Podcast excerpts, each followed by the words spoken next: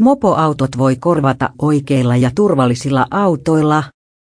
Liikenne- ja viestintäministeriö suunnittelee mahdollistavansa nuorten ajamisen nopeusrajoitetuilla henkilöautoilla. Ministeri Anne Bernerin kesk. mukaan nuorten liikenneturvallisuutta pitää parantaa ja keskustelu siitä on tärkeää. Ministeriö käynnistää hankkeen, jossa määritellään nopeudeltaan